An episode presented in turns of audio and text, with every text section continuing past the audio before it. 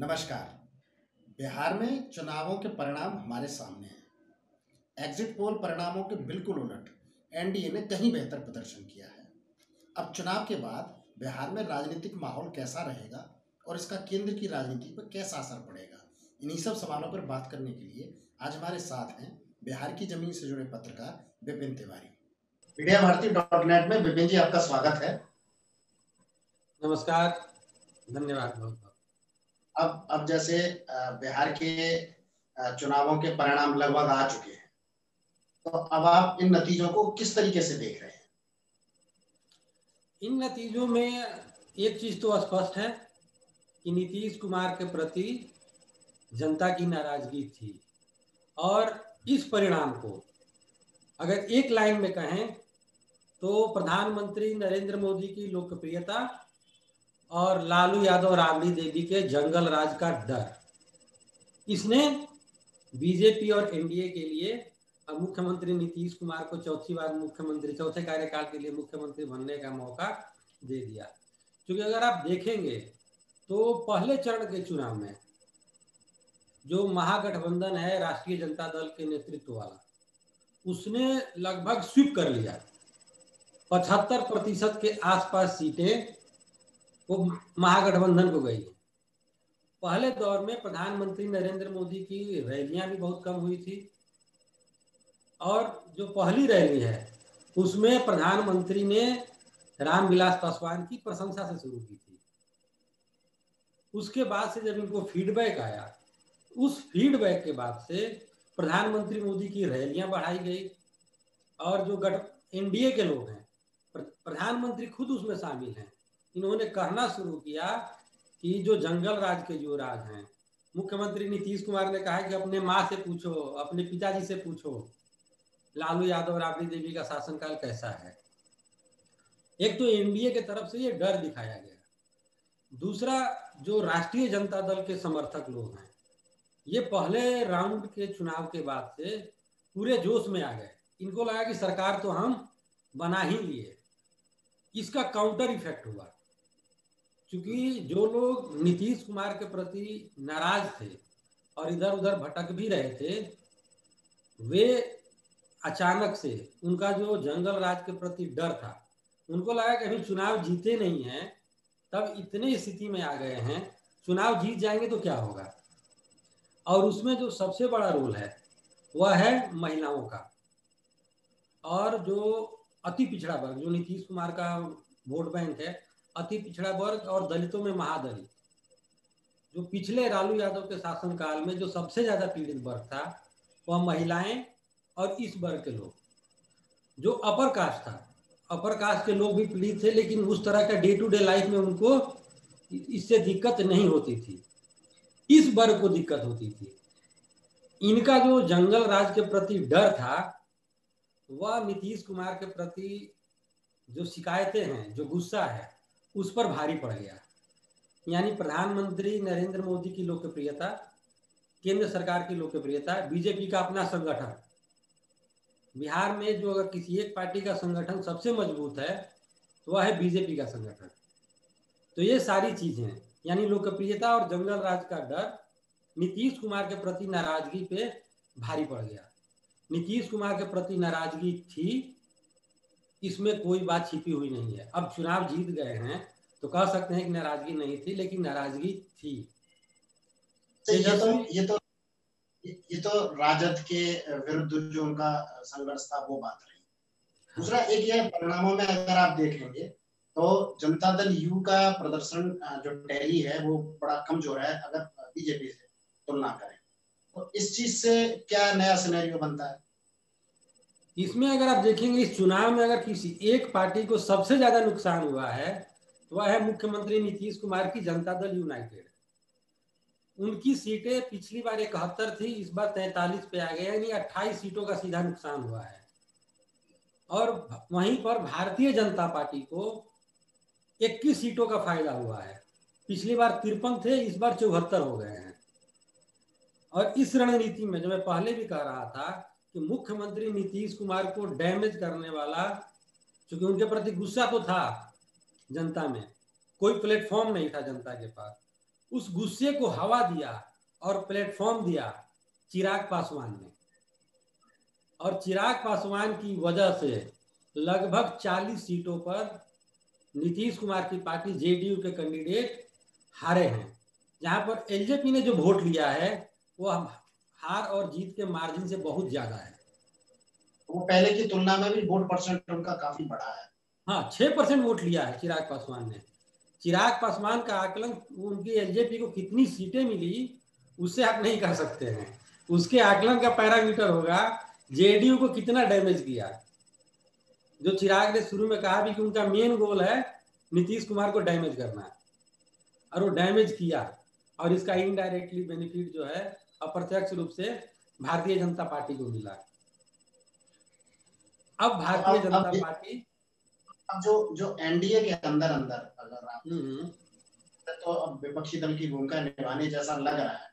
अगर एनडीए की ही बात, एनडीए में इस इक्वेशन से क्या समीकरण आपको बनता हुआ दिख रहा है? क्या उनके खिलाफ कुछ नीतीश मुख्यमंत्री बनेंगे भी या नहीं बनेंगे, या बीजेपी की तरफ से अब जैसे कार्यकर्ता मांग करने लगे हैं कि जब हमारा टैली बढ़िया है तो हम बड़े भाई की भूमिका क्यों ना निभाएं?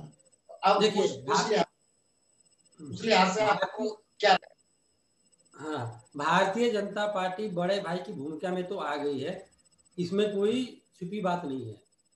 यह भारतीय जनता पार्टी की हमेशा से इच्छा रही है, क्योंकि जो संगठन है जेडीयू और बीजेपी के गठबंधन में, वह संगठन भारतीय जनता पार्टी उपलब्ध कराती है।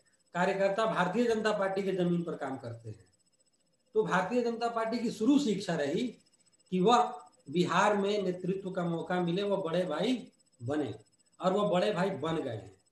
नीतीश कुमार मुख्यमंत्री तो नीतीश कुमार ही बनेंगे, क्योंकि भारतीय जनता पार्टी ने सार्वजनिक रूप से प्रधानमंत्री के स्तर पर, पार्टी के राष्ट्रीय अध्यक्ष के स्तर पर और केंद्रीय गृह मंत्री अमित शाह, जो पहले पार्टी अध्यक्ष थे तब भी और गृह मंत्री बनने के बाद भी, सार्वजनिक घोषणा कर चुके हैं कि मुख्यमंत्री के उम्मीदवार नीतीश कुमार ही हैं। तो वैसी उस निर्णय पे आपको नहीं लगता कि कोई बदलाव आएगा? वैसी परिस्थिति में भारतीय जनता पार्टी तो कहेगी कि हम मुख्यमंत्री नीतीश कुमार को बनाएंगे, लेकिन नीतीश कुमार के ऊपर नैतिक दबाव बनेगा। और अगर अभी बन भी जाते हैं, अगर नीतीश कुमार अभी बन भी जाते हैं, तो 1 से 2 साल के अंदर उनको कुर्सी खाली करनी पड़ेगी।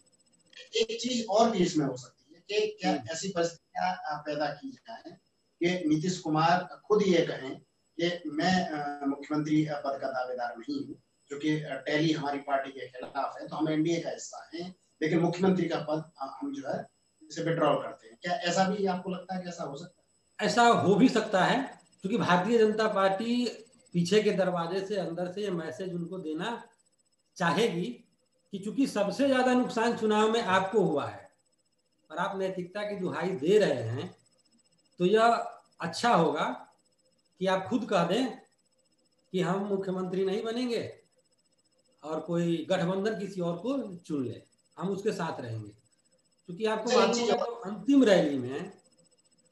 रैली में मुख्यमंत्री ने कहा पूर्णिया में कि यह मेरा अंतिम चुनाव है, तो वह एक तरफ से भारतीय जनता पार्टी को भी संदेश था, और जो इनके कार्यकर्ता हैं जो मुख्यमंत्री से नाराज थे उनके लिए भी संदेश था कि इस बार सपोर्ट कर लो, इज्जत बचा दो, हम रास्ता खाली कर देंगे।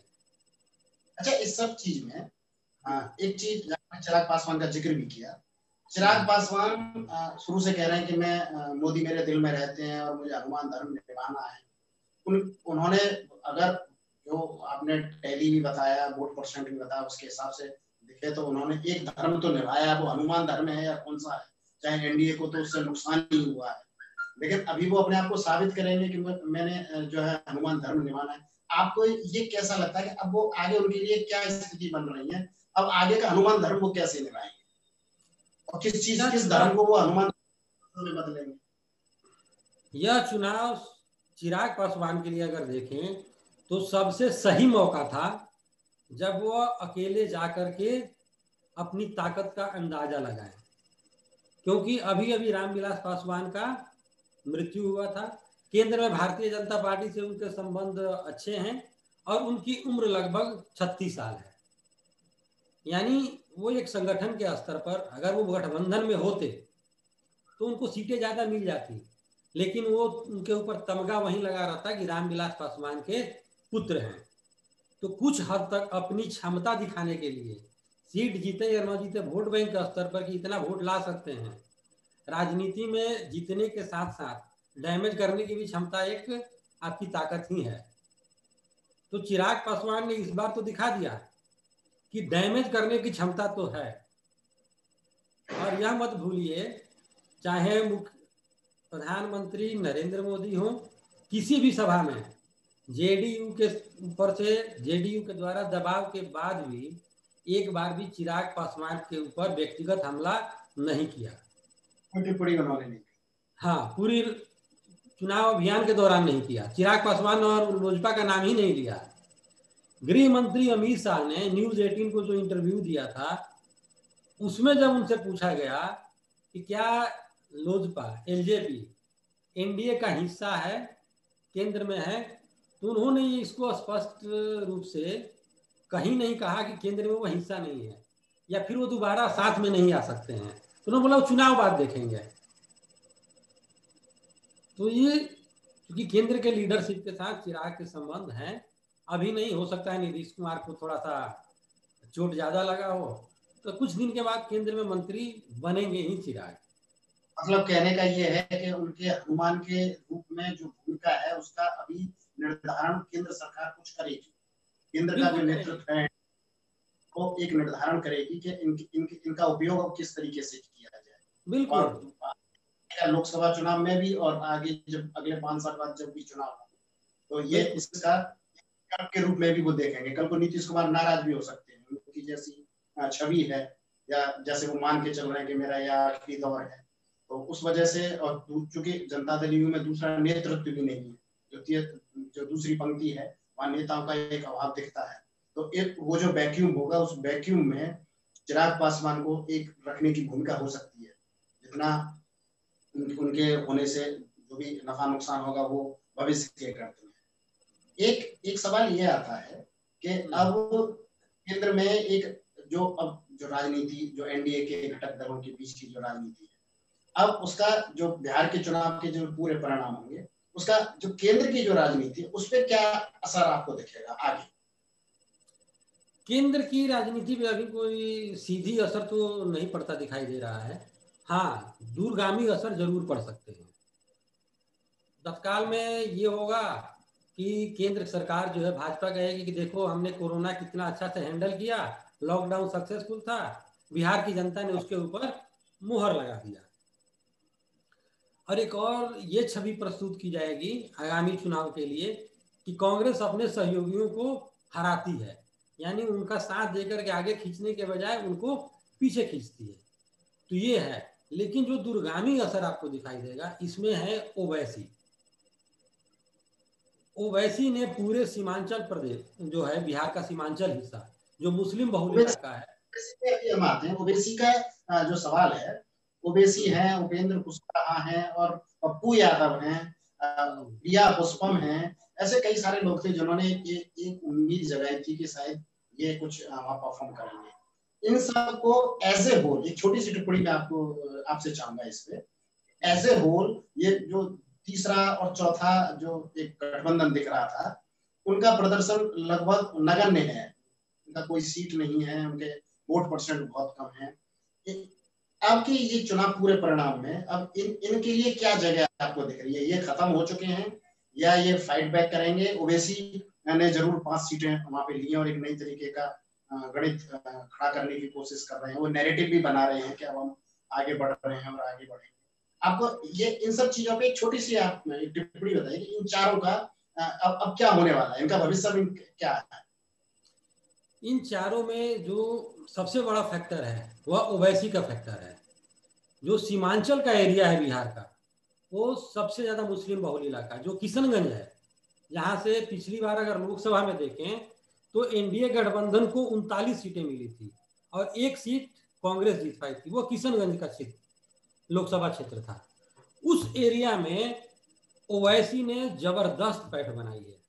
5 सीटें जीते हैं लेकिन 11 सीटें उनके वजह से कांग्रेस और राजद को हारना पड़ा है। यह कांग्रेस और राजद का सबसे मजबूत गढ़ होता था, जहां से ये क्लीन स्वीप कर जाते थे। बीजेपी का कोई मतलब नामो निशान उसमें नहीं हो पाता था। कई सीटें हैं जहां पर 60-70% वही नुकसान पहुंचाया है, वहां पर नुकसान पहुंचाया है। अब एक और इसका एक फ्यूचर में ये होगा भविष्य में कि बिहार विधानसभा में और बिहार की राजनीति में ओवैसी एक फैक्टर बन गए हैं। तो कांग्रेस का जो सबसे मजबूत गढ़ था, जहां से मान के चलती थी किशनगंज से एक सांसद तो हमारा आ जाएगा, वह कांग्रेस का खतरा हो गया है। अगर ओवैसी सीमांचल से निकल कर के बिहार के बाकी हिस्से में अपनी पैठ बढ़ाते हैं तो वह सीधा असर राजद के मुस्लिम यादव गठजोड़ पर करेगा। अगर मुस्लिम राजद से टूट करके ओवैसी की तरफ जाते हैं तो यादव आरजेडी को छोड़ करके बीजेपी की तरफ जा सकते हैं काउंटर कंसोलिडेशन में। यह एक खतरा है। अब इसको देखना पड़ेगा अगले 1-2 साल या अगले चुनाव तक कैसे ये बढ़ता है। और ठीक जो सीमांचल का एरिया है उससे सटा है पश्चिम बंगाल। पश्चिम बंगाल में 2021 में चुनाव है। अगर वो वैसी उसी एरिया में फिर से अगर चुनाव लड़ते हैं पश्चिम बंगाल में भी, तो फिर वहां पे ममता बनर्जी के लिए भी एक खतरा हो सकता है। लेकिन बाकी जो हैं उपेंद्र कुशवाहा, पप्पू यादव, ये छोटे मोटे फैक्टर हर चुनाव में रहते हैं। अब इनका वो कोई प्रभाव नहीं रहा। आज एनसीपी की तरफ से एक वक्तव्य भी आया जिसमें ये कहा गया है कि ममता बनर्जी के लिए आसान होने वाला नहीं है, क्योंकि ओबीसी फैक्टर जैसे आप कह रहे हो ओबीसी फैक्टर भी वर्क करेगा और बीजेपी जो अपनी पिछले 4-5 साल से जो मेहनत कर रही है वो भी असर एक देखने वाला है। उपेंद्र कुशवाहा और पप्पू यादव पे आपका क्या कहना है? पप्पू यादव तभी कर सकते हैं जब कुछ, क्योंकि राजद लालू यादव जो हैं वो पप्पू यादव को हमेशा एक खतरा मानते हैं, इसलिए लालू यादव ने कभी पप्पू यादव को उस तरह से, राजद में भी रहे, उनको वो छूट दी नहीं। उनको हमेशा एक डिस्ट्रिक्ट एरिया में सीमित करने की कोशिश की।